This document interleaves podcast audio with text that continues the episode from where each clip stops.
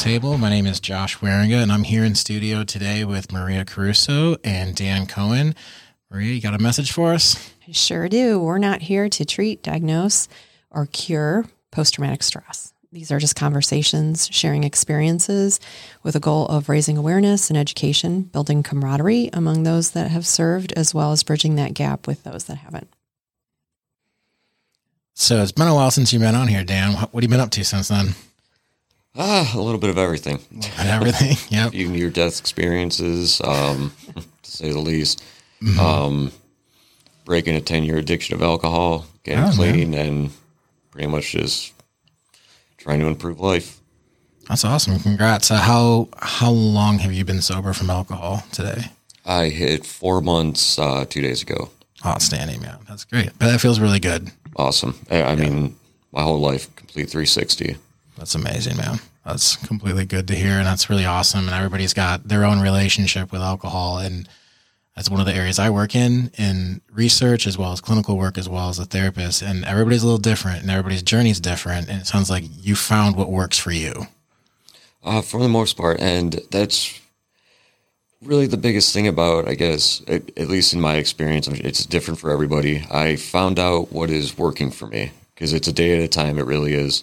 Um, you gotta think about the first thing. It's the first thing you gotta think about when you wake up in the morning. The last thing before you go to bed, because if you don't, you you can't be. I can't be a father. I can't be a good employee. I it's just a downward spiral from there. So it really is. It is life changing, and it's work. It is hard work because, uh, and and you got to really do the work, in internally and externally. And that was the biggest thing for me this time around with sobriety, was actually taking the twelve step program seriously, and um, what happened for me, uh, I'll go back a little bit. Yeah, for sure. Um, I came home from uh, Kandahar, Afghanistan in 2013, and um, pretty much from there, I found alcohol is just my my way of self medicating. Um, I was afraid of going to the psychiatrist and actually getting help. I'm sure most veterans feel that way. Oh, absolutely. The stigmas and Dude, I got pulled out. My I was filling out the you know they do those screeners. So I was coming back from Iraq in 07 and my staff sergeant walked up. He's like, "Hey man, I'm not going to tell you what to put on these screeners, but there's two lines over there. You see the one on the left. You see the one on the right." And I'm like, "Yep." The one on the left is going to the head shrink. The one on the right is going home. Pick your line. And I went back and changed like five pages of answers because I was going home. Yep. so I completely hear that, man. and that oh, man, that's the craziest thing because uh, looking back, that's really what it was. You go through demob, and it, you just want to get home. And even though you're going down the list, and you're like, oh, yes, yes, yes, but then same kind of factor of like, well, that's going to be a three month stay.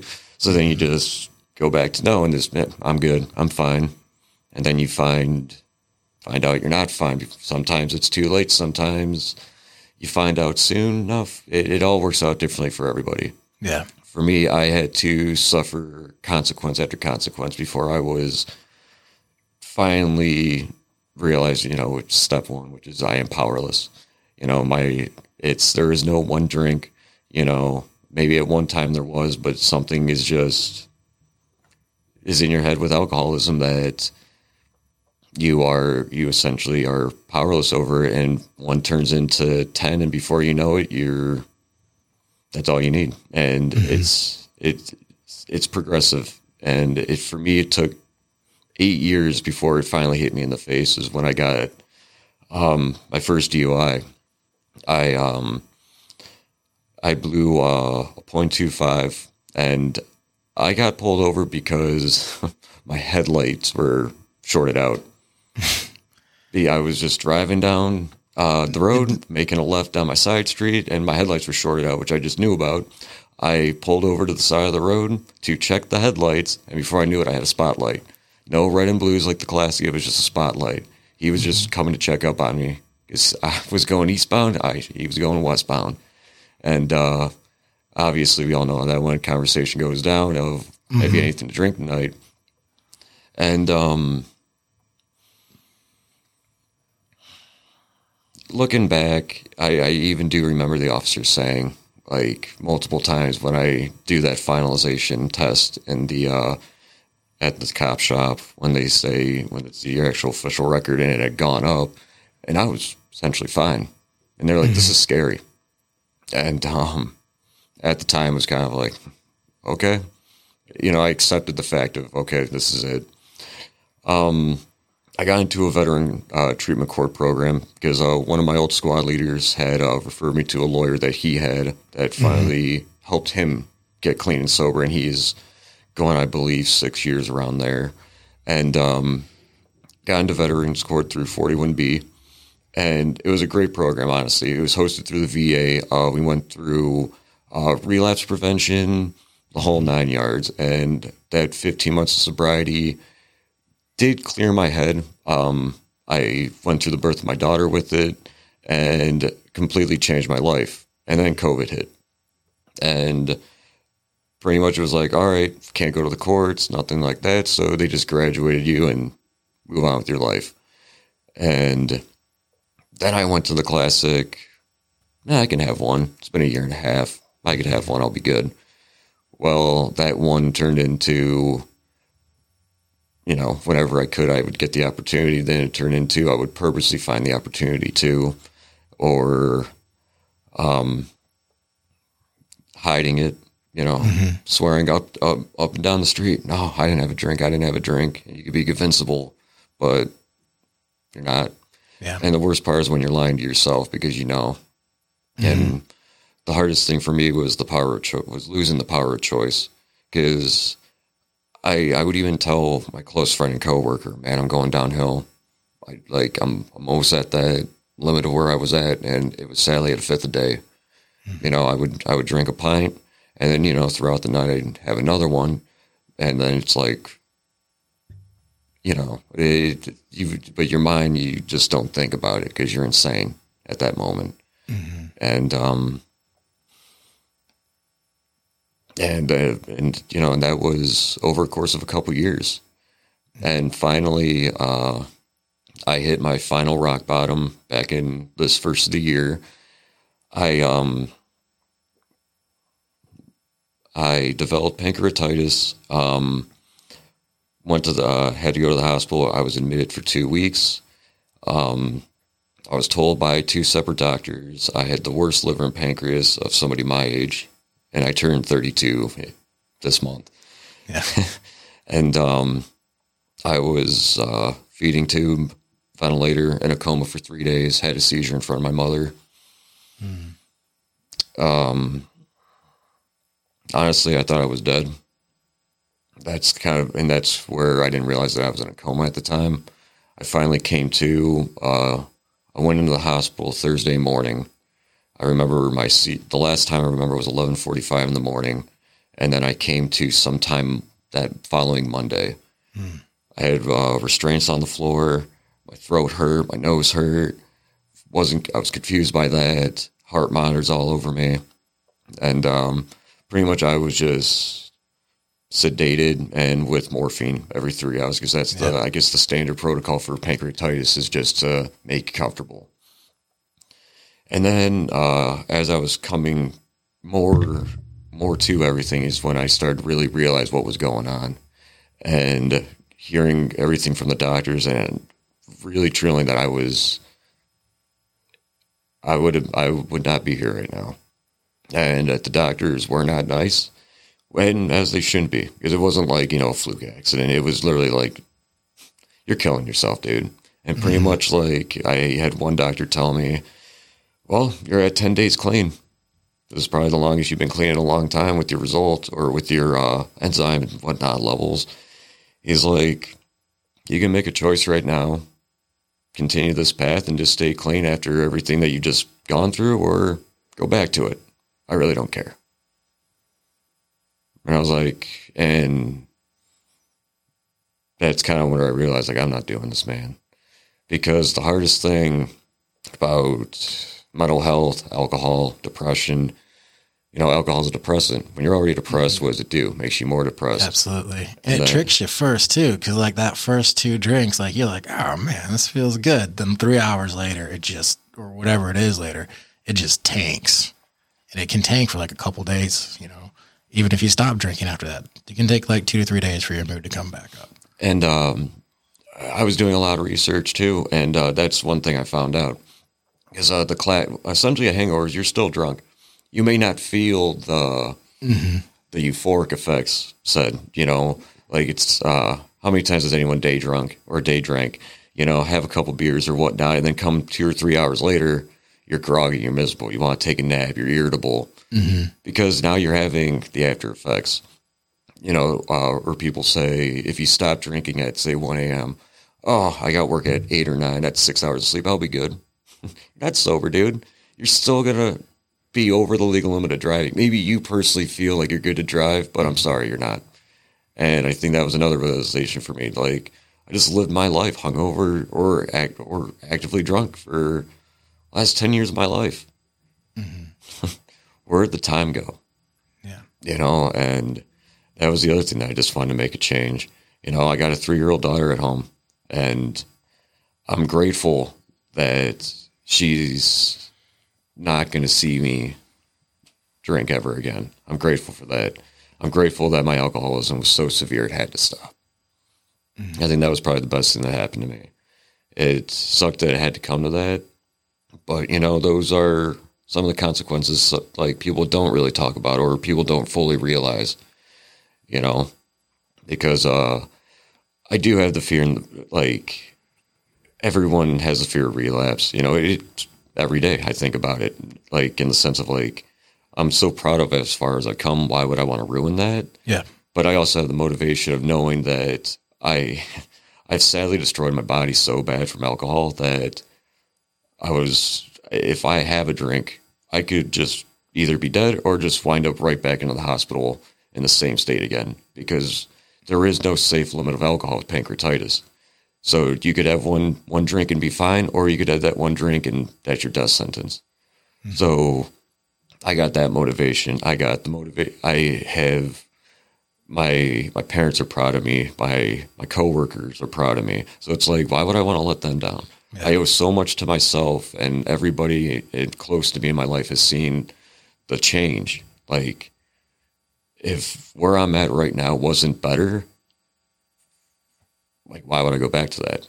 And I think that's and that's the other thing is uh, with drinking and using, you want that instant gratification because you do. You get a you have that rough day at work or whatever it may be. You take that first drink, that first shot, and you feel that sigh of relief, and that's essentially what you're chasing. Uh, that I guess all the time, and I, and I guess that would be the case with any drug. You know, you're always just wanting to feel that feeling over and over again. But the sad part is you're not, and um, you gotta you just gotta really just kind of losing train of thought right there. No, I mean, there's a there's a lot of different things I'm hearing you're saying, and just like one finding that motivation for you. Remember when we started talking about this topic, you said it's okay to be selfish about this and figure out what works for you, and that's so true. To sit there and realize what's important to you, what do you value? Your daughter, your parents being proud, you being healthy, like having that camaraderie of your coworkers go, hey, no, dude, you're doing awesome. You're doing great. You're doing great work, you know? And then also just feeling good. We don't talk about, like, I was like, oh, let's go have a party, right? But nobody talks about how cruddy you feel later, or Yeah. how bloated you get if you drink a 12 pack of, you know, whatever beers and stuff like that.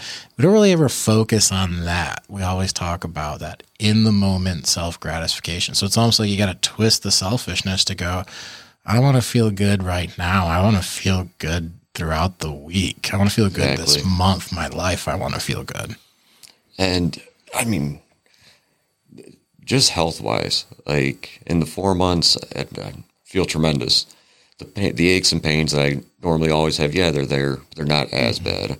You know, I've already have uh, a bunch of gut issues just existing just from Oh, yeah, being on the burn pit registry and just everything from military related. You know, absolutely. and then associate with uh, everything I've done to my insides from drinking, you know.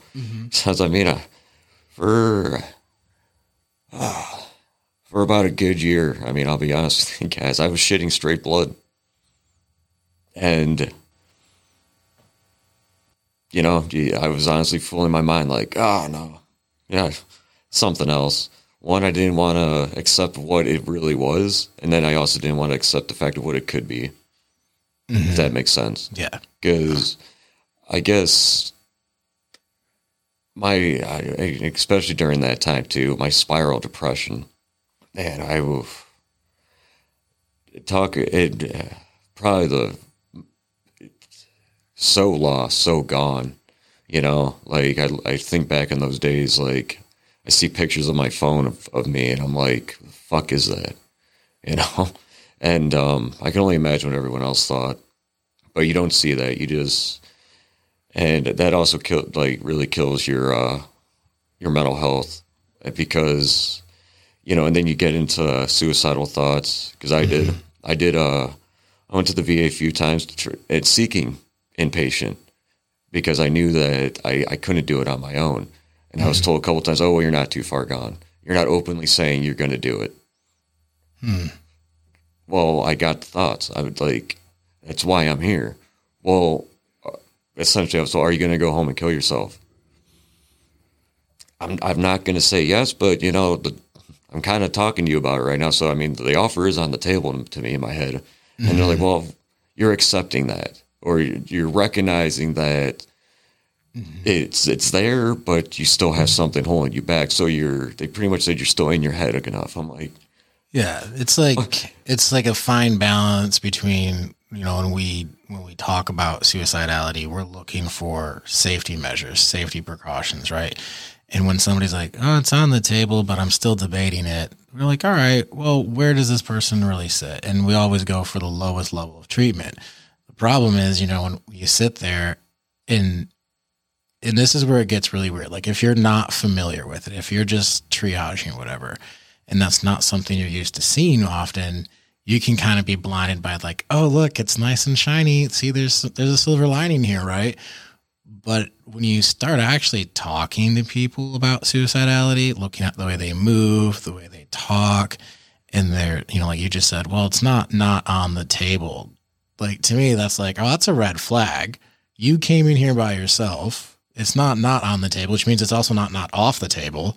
So what is the appropriate level of care? So and that's it's such a huge conversation. Sometimes the VA just has these default moves, right? And now in research, it's like, well, I'm a researcher. I can't clinically help you. I'm bound by this grant. So here's your, you know, veterans crisis line. Or yeah. in clinical work, it's like, all right, well, do we walk downstairs? Do we go this way? And what's interesting about it when I was interning in the SUD clinic in Ann Arbor, we did we do triage. So you get triage. It's anything. Could be SUD, PTSD. It could be personality disorder related. And I'm sitting there and I'm like, my boss is like, hey, you got this. And I'm like, I got this, man. I've been here for 10 months. I'm feeling confident. No, I was not. like it was about five minutes into that conversation. I was like, I need help. Because it was more than I realized this guy was pretty serious. And even then, we still had to go down to the emergency department triage him there, sign the paperwork to make sure he didn't get in his car and drive away because that was part of his plan, right? To get him into, you know, inpatient. You know? And so there's just those levels of care sometimes can be there and it, it can be difficult. And yeah, it's just wonky that you're there going, well, I'm here. So it's like, I don't want to say it's bad because we don't want to say it's bad. Because yeah. we know the moment we say it's actually this bad, you lose your ability to leave the hospital when you want to. Exactly. So there's also that like trying to like how honest can I be before I lose my own autonomy? And and that was kind of the fear in my head because uh, I lived back in Arizona. I lived in Arizona back in uh, 2014, 2015, and uh, that's exactly what happened. I had another rock bottom, and again going back in, uh, doing the inventory in my head of all the things that have transpired over the last ten years like mm-hmm. I that's I had a meltdown, and before I knew it, I was walking down in oncoming traffic on like a main road in Casa Grande, Arizona. Realize that people don't want to hit another person walking down, like mm-hmm. you know what I mean. And uh, went to my shitty job I had at the time, and um, before I knew it, the police were there because obviously somebody made a report. Yeah. And uh, one thing that just clicked in my head was I'm a veteran and I need help. and that completely eliminated the charge of like that possible jail time and at least whatever could happen legally. But now I ended up just doing a three month stint in the Tucson VA.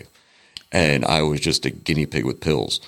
And essentially, I wasn't sure where my head was at because I didn't know what was going on. And so, especially fast forward to now, I didn't want to also get in that same predicament. Now I'm three months out of work, three months not having my daughter, possibly longer, whatever the downward spiral from that is. But I also realized with getting clean, I didn't, I didn't want to commit suicide. Any like it, it, the suicidal thoughts were there, and the idea that I didn't want to kill myself.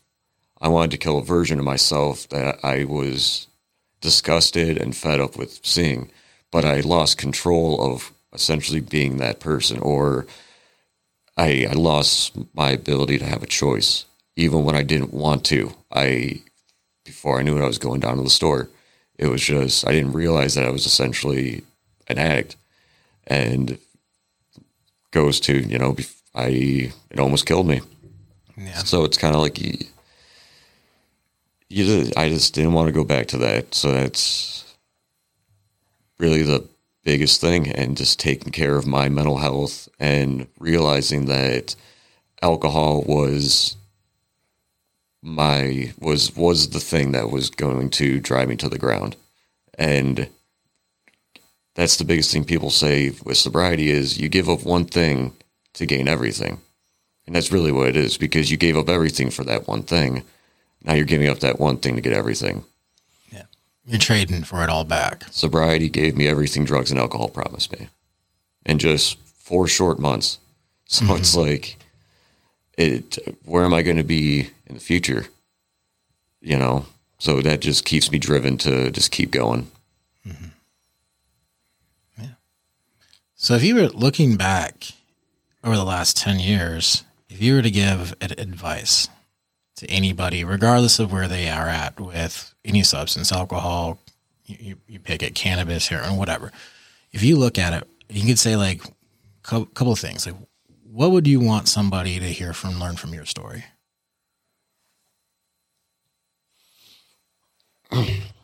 It's interesting. Um, because I kind of thought about this myself. Like, if I could talk to uh, my 21 year old self oh, yeah. or my 18 year old self, like, what would I say? Like, kind of if you could teleport yourself back to that, and I myself now could talk to myself then, mm-hmm. like what you're going to go through if you continue down this road.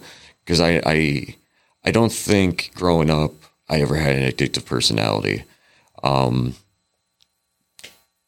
I I feel like I had a good childhood. Everybody had those traumas growing up, you know. I have my own things that I'm still working on that I don't speak about, but that comes in time. But uh, overall, I, I, I, I just feel if I did things properly, and that kind of goes back what we said initially with you know coming home. You know, you just want to check the box just to go home. You know, I I recall most of our things in demob were don't kill yourself and don't rape people. That's like right. at least the army is like number one thing. But hell, they don't maybe if they gave us like a financial class on like you know how to be a 21 year old coming home with 60k in their bank account. Yeah. You know how about that? Like let's have a class on that. Or hey you know substance use. Let's talk about you know mental health. Mm-hmm. but again nobody and i guess that's also the military that we were at in the time. Yeah it changed it it did change a little over time but uh I, I got buddies who are our first sergeant majors, and I reached out to him a little while ago because I had that thing at work, and we are going to be talking about the DoD, and I was like, "Well, what is that? I've been out for since 2015, so like, what's actually happening? I don't know.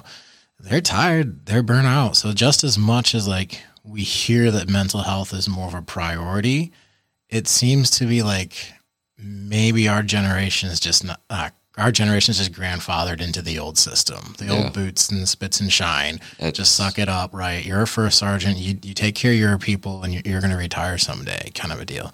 I have buddies that work seven days a week and barely see their families, yep. and they're not deployed. They'd rather be deployed, almost in some of their cases, because at least then they would have their vacation and coming home in that period then. But right now it's just nonstop. and that's uh,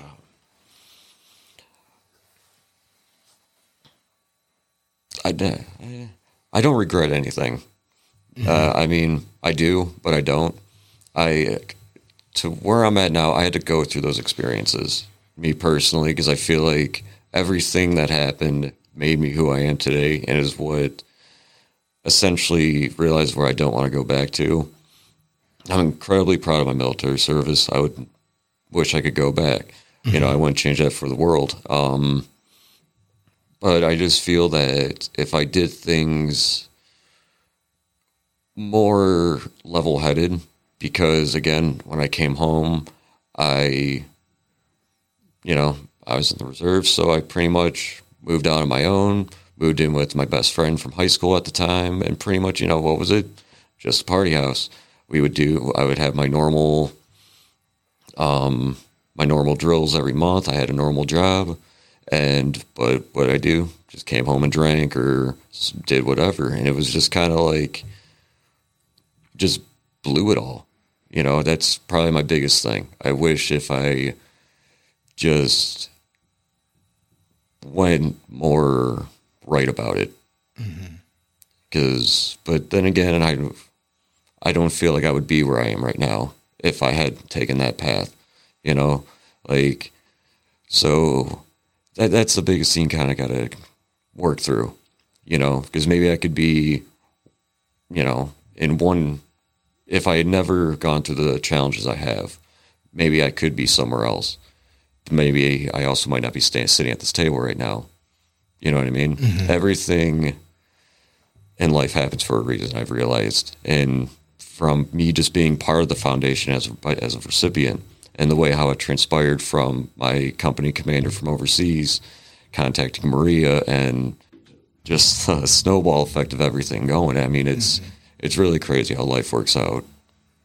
Life, I'm still, I'm still trying to wrap my mind around just like the idea of like everything. And like lately, I just kind of like, just be water, you know, it'll cut the rock eventually. Just keep flowing. And it sucks. I mean, I'll, I'll tell people like, like, oh, I'm depressed. And so I'm like, yeah, well, life's kind of shitty sometimes. You know, it's, it's what you do with it. You know, are you going to let it tear you down?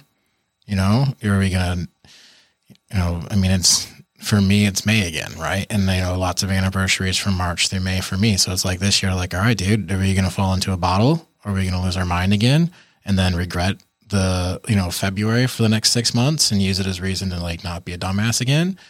Or are we going to like legitimately go make a conscious decision of watching ourselves, watching our behavior, communicating, calling my therapist? Cause well, obviously I like therapy. It's a good, I'm, I'm in the business of therapy, right?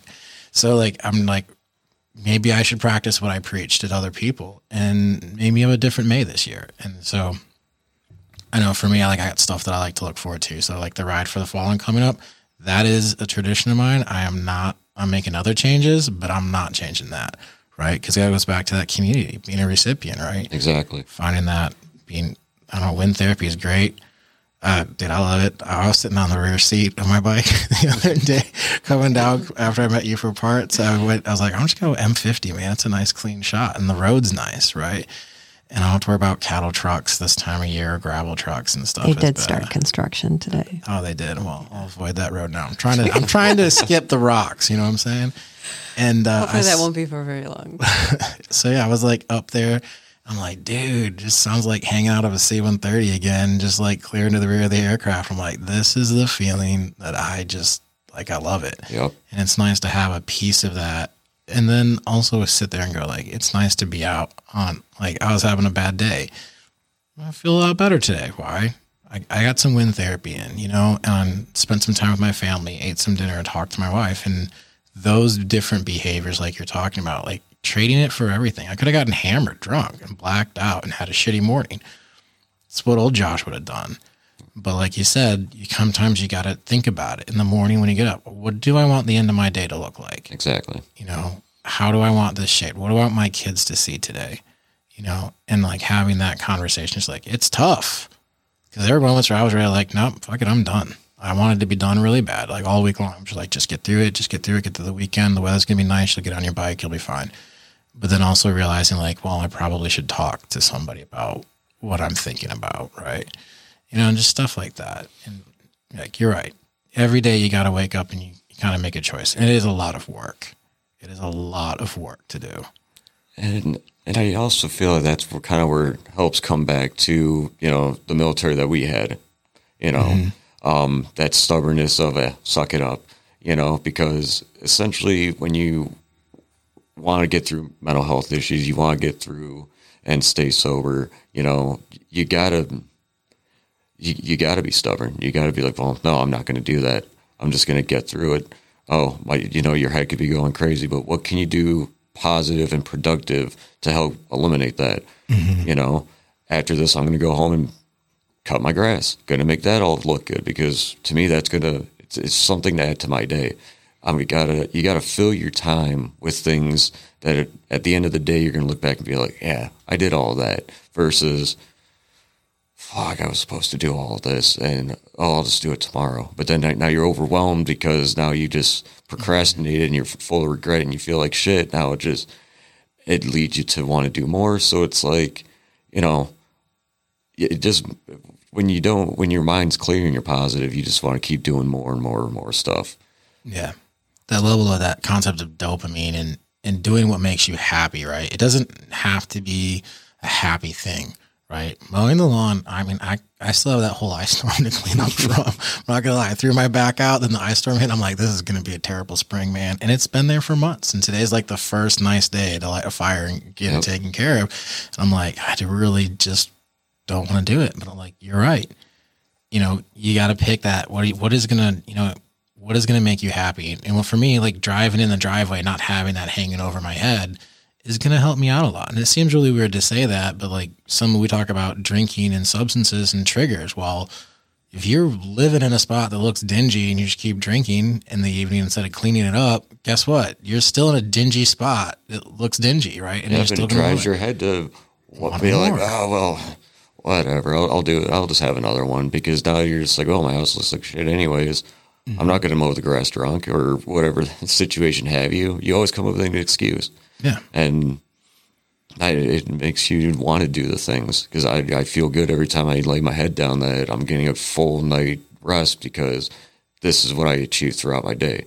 Me mm-hmm. as a carpenter, like I build houses, so I I t- like that motivates me. I'm happy going to work because like that that's the other thing. You want to if it's your job or whatever it may have you, you want to build a life you don't want to escape from. And whatever it may be. Like, why would you want to have a shitty job that you don't enjoy when you'd rather maybe take a risk and do something you really do?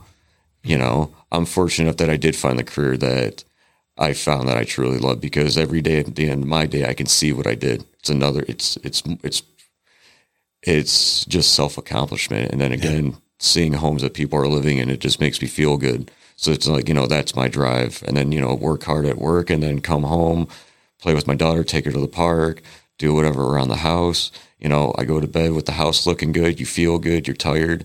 And then you wake up to do it all over again, but you're happy to do it. Mm-hmm. And that's really the craziest thing that I've realized is that once I changed myself and I changed my mindset off the things that I used to despise, I, I realized that I really am the same person.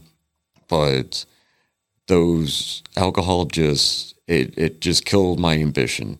You know, I wanted to be part of this podcast more, but you know, I just didn't have the uh, that drive, or you. I wanted to take care of this, or I want to take care of that. Well, yeah, the the inspiration's there, but the ambition was gone because you, something always took priority, Yeah. and now I'm achieving all those goals. So it's not. I don't feel like okay, boom, I got clean, and now I just fucking changed everything. No, it's it's it, I'm I'm just it's I'm just Dan. You know, I realize that you know my mind is uh, kind of out there. And, you know, that's kind of another sign of when, uh, you know, with alcoholism or substances, like you got to accept who you are as a person. And maybe that's why people drink. You know, you kind of realize, like, wow, maybe I am like kind of out there, you know? So maybe subconsciously you're drowning something that maybe, oh, I'm, I'm going to hide that about myself that people are going to think is weird. But alcohol completely, it, it kills, you know, I, uh, you know, you being authentic, what's the term? Authentic thing, you know, because you're, you essentially have that persona of like what you are as under the influence. So, and that's kind of the best thing, hitting it head on and realizing who you really are. Because I also spent the last 10 years of my life trying to appease other people, you know, always feeling like maybe I needed somebody or, you know, maybe too ashamed or too afraid to be on my own and actually deal with my head head on alone. And doing that has actually helped as well. Is once you love yourself, that's the biggest thing. You gotta really self care is important. Absolutely. And I often like want to talk to people, especially moms. Like start talking to a mom or another parent in general. And you start like, I'm anxious about this, and I start feeling depressed about this. And I'm sitting there, I'm like, uh, so park the brakes here. What do you do for you? And they're like, What? I'm like, What do you do for you? And then just just silence. Because we think about it, even as parents, we get caught up into like, gotta take the kids to soccer, gotta get the house clean, gotta get this food, get you know, all this stuff done. Then I gotta go to work. And the next thing you know, it's Friday night and you're completely overwhelmed and you're completely burnt out. And the easiest thing you're gonna do is probably sit on the couch and what's in the fridge, right? And it just kind of can escalate from there. So the question is like, what do you do for you? Because that, that self care, right? It sounds like cliche, whatever. But if we don't build ourselves up as people, we don't love ourselves, like you said, we don't care for ourselves, we don't go for that motorcycle ride, we don't go hit Starbucks without the kids and go to Target or whatever it is that floats your boat. That hour a week, two hours a week, break it up, whatever you got to do, where you can just go, whew, you know, this is nice, right? Yep. When you feel energized, it's more likely that you're going to accomplish, get the lawn mowed, take the kid to the park, right? Versus sitting on the couch and popping that beer right? Those di- that makes a difference when you have that energy, and that's what self care is about. It's not about avoiding responsibilities; it's about building the energy you need so that you can take care of your responsibilities, so you can do the things that you enjoy and love. Exactly. we just both Looking looked at at me. Maria like, say something. say something. and I'm sitting here trying not to say a whole lot. Um, I haven't been saying a lot because I think that there's so much that Dan said today. It's very powerful, and there's a lot wrapped up into that. You know, this is just really starting that conversation. Um, you know, we could talk about why you were selected as a recipient, and during that time, you weren't doing well. No, um, that was another thing too. Looking back, because um, at that time I was, I was in a point in my life where I felt stuck, stagnant. Um, uh, recently, my mental health was kind of there. I was again, I was just preoccupied, uh, just working, being a father and stepfather at the time, dealing with a toxic relationship, and uh, I was also that was also when I was actively hiding my drinking just to kind of escape my life. Comes back to what I said: you want to build a life you don't want to escape from, and but felt stuck in how to get out of there. And I had uh, left the uh, the club I was in at the time around uh, a few months prior, so I was kind of I was in a weird spot Right. And the bike I had at the time was broken down. And I had spoken to Travis uh, a few times just to shoot the shit, see what was going on, you know. And um, he called me one day. Um, actually, it was uh, Memorial Day weekend, and uh, he was kind of talking about Foundation 14, and I was like, you know, I, you know, I remember hearing about because I knew of Jay from the club life, but I, I, you know, just through that, but I never knew fully what Foundation 14 was. And um, he was like, yeah, well, you know, I, uh, I gave uh, Maria your name, this and that, and I'm kind of thinking to myself, like, okay, like a raffle or like a lottery, like I never won fucking bingo in my life, like, but okay, bro, thanks Right. and um, I think it was a Wednesday.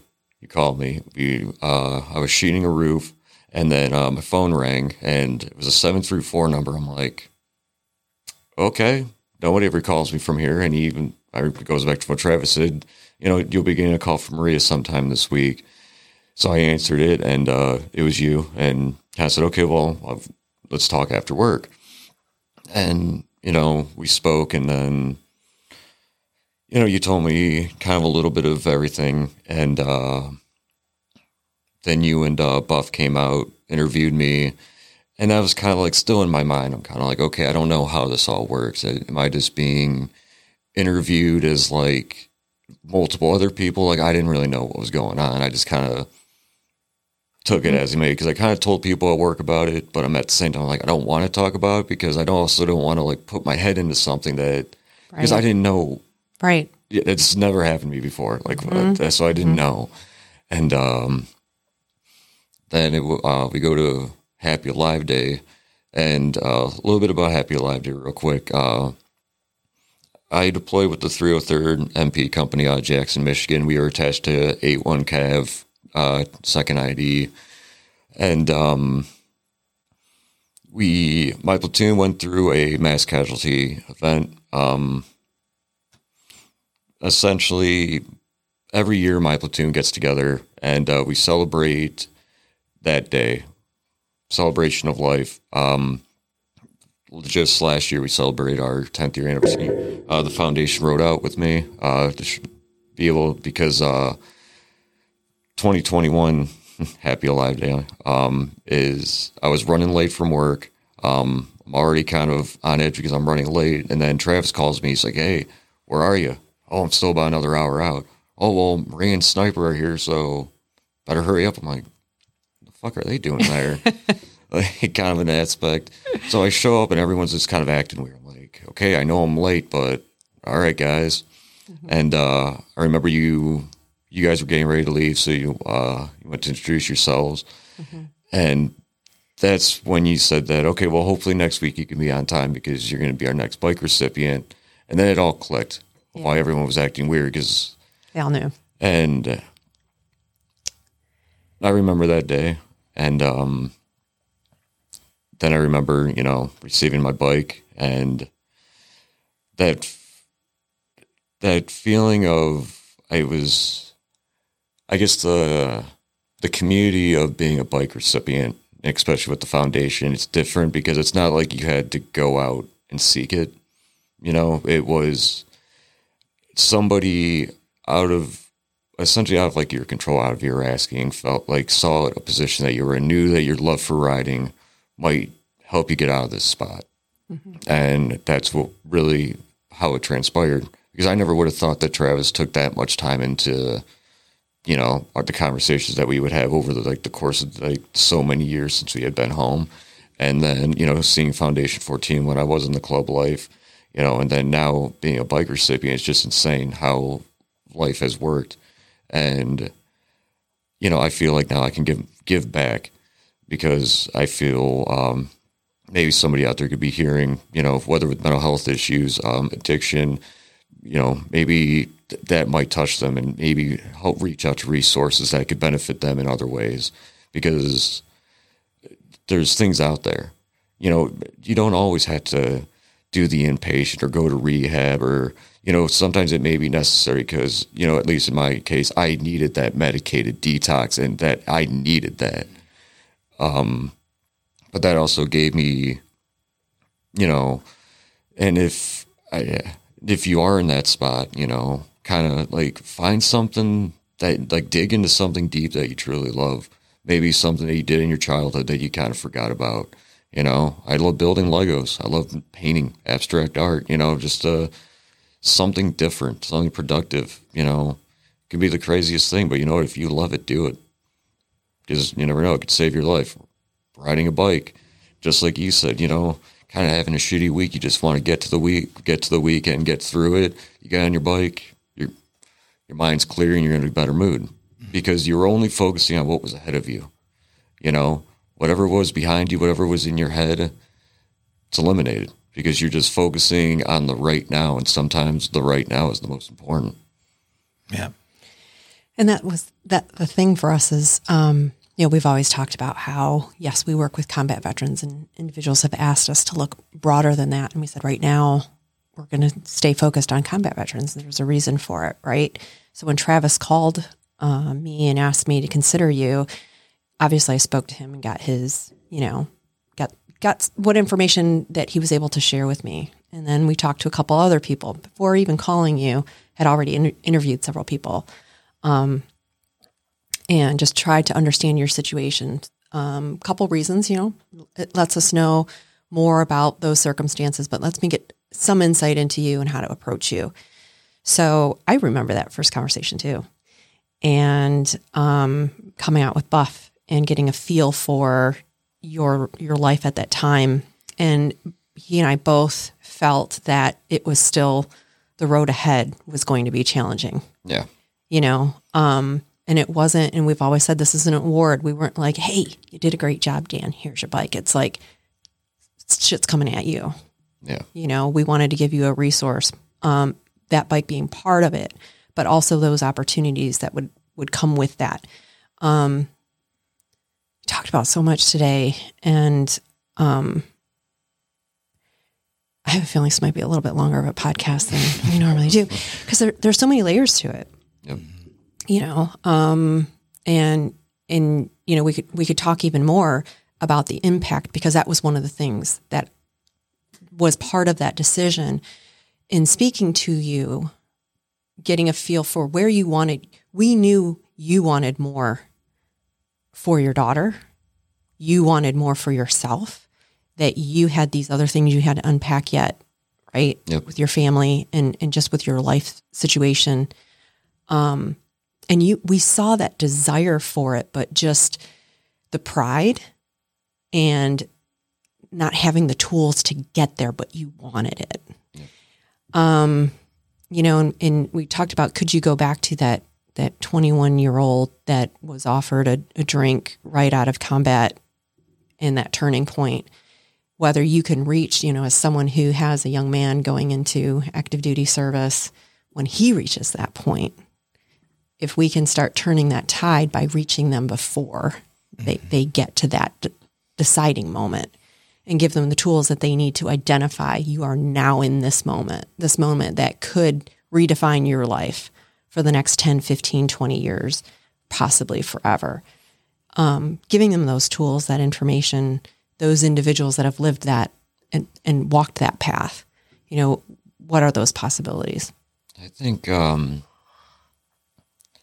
at, at least for me, I feel if I had uh, actually listened to the initial red flags of alcoholism, because I never did any use any hard drugs. Um, you know, I, I am guilty of, you know, maybe skiing a few times when I was under the influence, but I mean, that's kind of you do stupid shit when you're intoxicated. Shit happens. People do insane things. You drink and drive. You you urinate in public. You do things that are out of your mind. And I think if I looked at the warning signs of that desire to have another drink when I had already had, you know, a half pint or a pint, or when I was already like, oh well, the day's still young. You know what I mean? Like look really seeking back of like why do I even want to drink right now? It's like twelve on a Tuesday, but just because I don't have work today, I'm going to drink. You know, maybe actually looking at those real red flags that people have, and maybe that could have stopped a lot. But at the same time, I think I was just so stubborn in my own ways of like, ah, I'll be able to figure it out. But then this also goes back to alcoholism runs in my family. Uh, both my grandfathers, um, sadly, um, aunts, uncles, you know, some accepted it and did quit drinking due to medical reasons or whatever else, or because they themselves were just done because they accepted it. Others are also in that denial aspect of, oh, well, we're just social drinkers. Well, it's still not normal because you're still going out to the bar to have a few drinks and you're still driving home. You're still, you know what I mean? Mm-hmm. So you, it's it's kind of a thing where I get people do and do not believe the theory that it can be hereditary, and I guess I'm kind of on the fence with that because you can see people who saw what their parents or loved ones did and realize like I'm not going to be like that, and then other people just kind of go in that mindset of like, oh well, everyone else was, or you could break the cycle. You know, that's kind of how I look at me. Like for uh, for Haven, is she's fortunately still young to where she doesn't have to see that. You know, her her mom and her brothers unfortunately had to see me in that way, but at least she won't. And if she does remember, it, it'll be very fragile. Like, it, I guess the good outweighs the bad at that aspect, but at least she won't see me drinking. And uh, for the most part, she doesn't see people using or using any substances. So at least, hopefully, I you know she'll be able to make her own choice down the road. Right. But I I feel just listen to the warning signs, and I know uh, it's out there. You can it's on Google, it's on Facebook, it's on YouTube. You just look up effects of alcohol. You know uh, how a lot of the celebrities are doing or you see major names that were heavy addicts that are getting clean. They see and, and they're huge advocates in the recovery community because it really is uh, a change of life. And I guess that also changes the norm. Like uh, with cannabis, um, I do use cannabis regularly because whether it's for pain, because it's also not normal to take uh, 1600 milligrams of ibuprofen every day, you know, at least that's what the VA uh, prescribes me. You know, take a few edibles and at least that pain's gone because it's not also destroying your body. So, I mean, uh, a lot of people are doing that with weddings too. You know, they're going away from like the open bar concept to having like an It's open a bud bar. cannabis bar wedding. Yeah, I think uh, dispensary's actually other doing day. something And like there's that. now mock cocktail bars Yeah. that are opening up alcohol free bars so that people can still have that social dynamic Mm-hmm. without. Yeah, which is completely awesome because you lose so much social aspects when you, and that's such a hard thing to build motivation around, especially if your your community is like a small one, right? Where do you go? Well, you're probably going to go hang out at the Legion or the bar next door or something like that because that's the hangout. That's where everybody's at. But like, Yeah. yeah, so lots of things we talk about, like, well, what can you do to be in that situation? Like, I'll get a mocktail. I'm like, yeah, you know the difference between gin and tonic and a water and a lime? What you know and what nobody else can see. Yeah. That's the difference. You know, just literally water, ice, and a lime, and everybody will think you're drinking something. Right. And they'll, they'll avoid some of that pressure, and you can still be in that situation, and just you know, as long as you can tolerate it, right? Yeah, mocktails are a huge, are a huge tool there to, and you still get to have a fun, cool little drink if you that's what you're into. Exactly. Same thing with Alano clubs. Like at least that's where I go to my AA meetings. I also have a uh, veteran uh, resource building down the street from me that hosts meetings. But uh, you know, an Alano club. You know, if you're in that, if you're that kind of person who does like to be social, same thing. You can go there. You know, have a burger, have have some food, but also you know, there's no alcohol. So you know, you can also get that social aspect and talk to other people who are in recovery and still get that. So I mean, again, there's so many resources out there that you know, and there's all the, excuse of oh, I can't make a meeting. There, I got an app on my phone, Meeting Finder. You know, it shows you meetings within a. You can expand your range. Yeah. I could find ten meetings right now, like just in Ypsi. You know, so I mean, there's resources, or I mean, there, there's Zoom nowadays. You can do uh, Zoom AA meetings. you can search for them if you need to do a, one virtually. Like if you're feeling sick or whatever, you can get on there. Smart Recovery is another another option there for people that might like. I know 12 steps works for some, might not work for everybody, right? There's Smart Recovery is pretty much the same thing as AA, just without the difference, just a different way of going about it so that everybody can have their needs met. But I'd never, I did not know that Al Anon clubs did like food and everything. Yeah, uh, I've been studying resources and building brochures for three years. That's the first I've heard of it. That's awesome. and it's it's it's definitely um like it's uh it, it really is helpful when you're able to uh talk to other people who are dealing with the same thing because it really makes you feel like you're not the only one when you did feel like you were the only one even though it's kind of a thing like subconsciously you knew you weren't the only one but i guess you just really takes that first step to do it Yeah. So with that that said, if any, oh wait, one moment. Yeah, one I told moment. you it was a little- just because there was so much, and I'm not going to try to go into everything, but I do want to say because you had brought up your Happy Alive Day that we we were so honored to even be invited to that. We had we had talked to several people um, from your unit as well as other people that that knew you, and um, the idea was to to share that with them because uh, a lot of them couldn't make it to the bike presentation, and we wanted we wanted that moment to be with them for you because of what you had all shared together. And Michelle and Brian Wager were there as well. Um, and she's a, a bike recipient as well. And, and as we've been able to grow the foundation, our recipients have become much more able to be part of what we do. And that transition of, of having, um, more people doing more is part of that ultimate formula. And, um,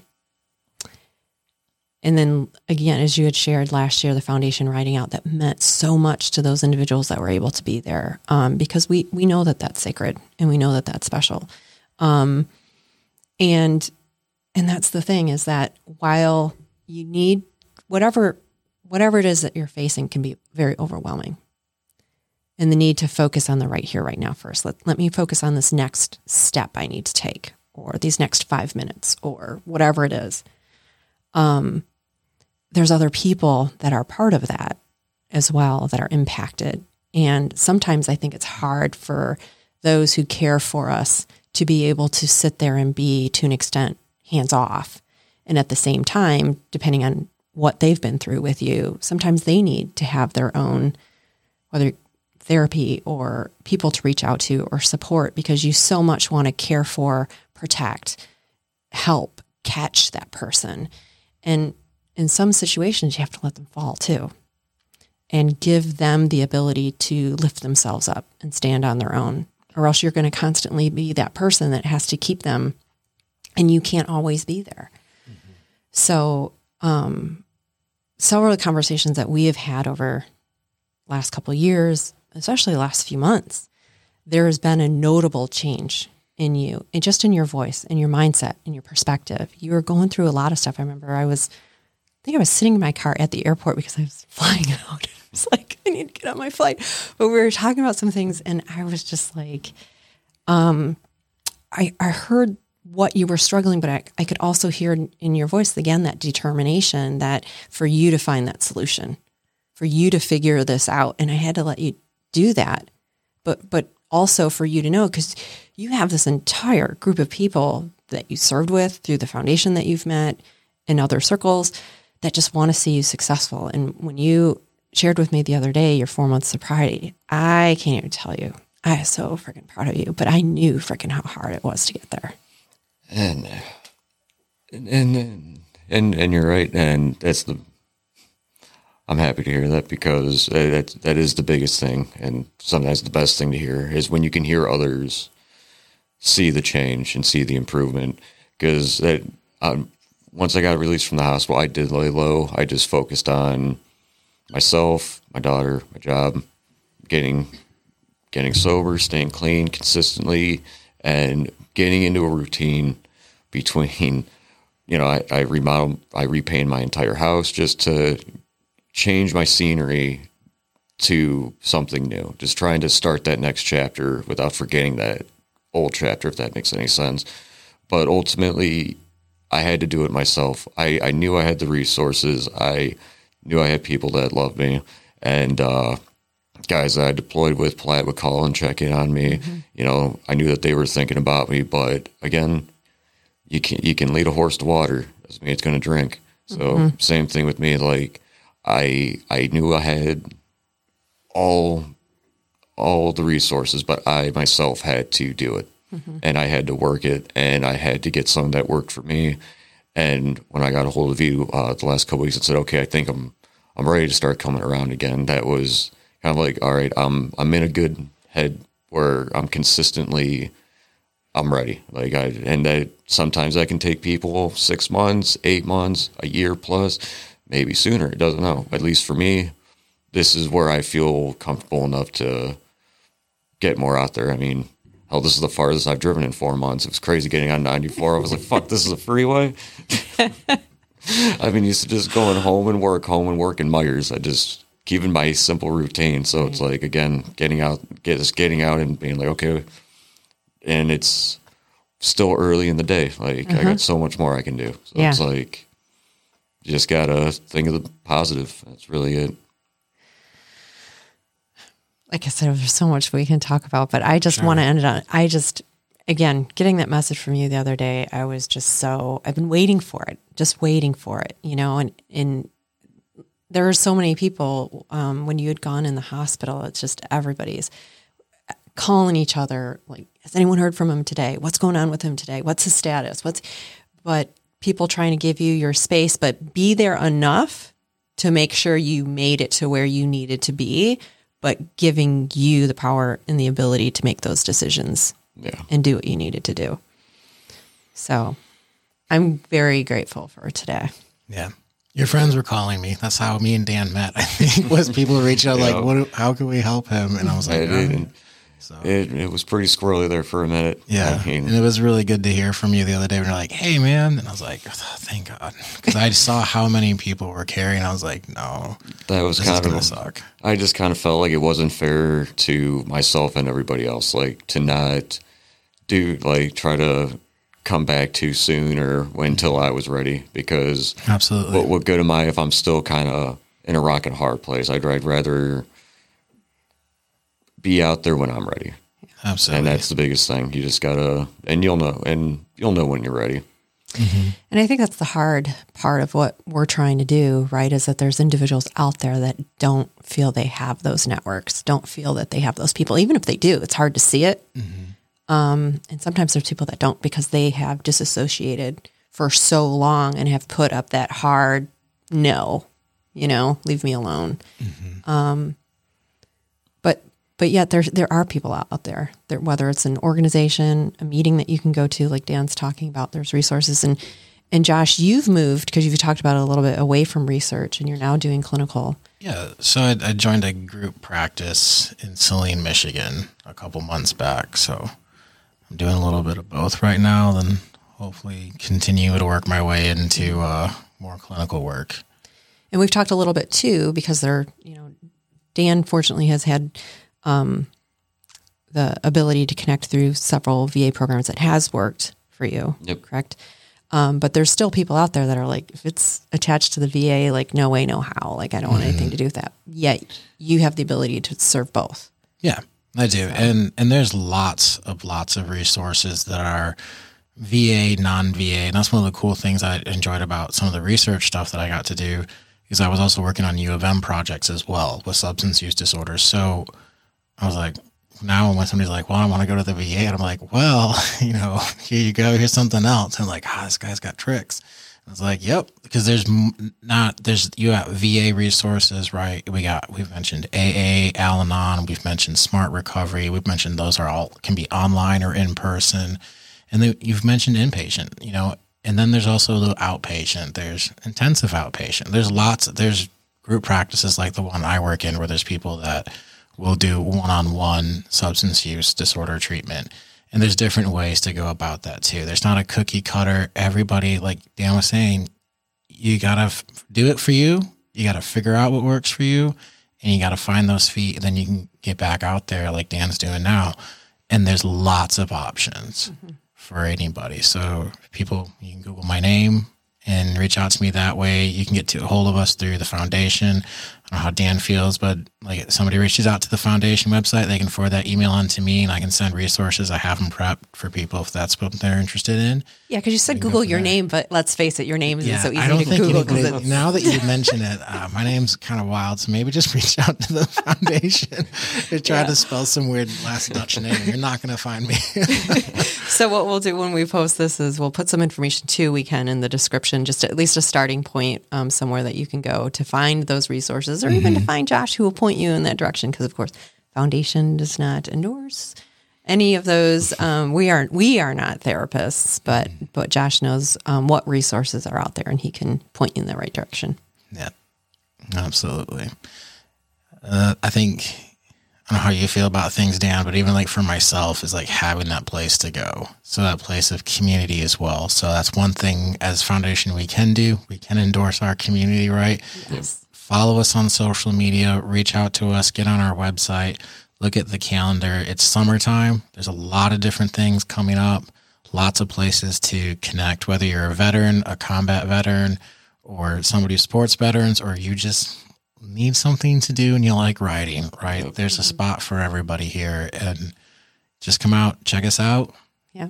have a good time, and enjoy the summer. Yep. And we are throughout all southeastern Michigan. We go up north a little bit, but we're in northern Ohio now. We've got some stuff coming up that we're going to announce soon. We're in northern Indiana and we're in San Antonio, Texas. So if you if you're looking to find an actual foundation event, you'll uh, come to either our Facebook page, which is a great resource, or our website, and you'll be able to find more details of those locations. But we are networked with other organizations as well. So either way, you can send us an email, info at foundation14.org, or just through our website or through our Facebook page, and we can put you in touch with some organizations that's in your area.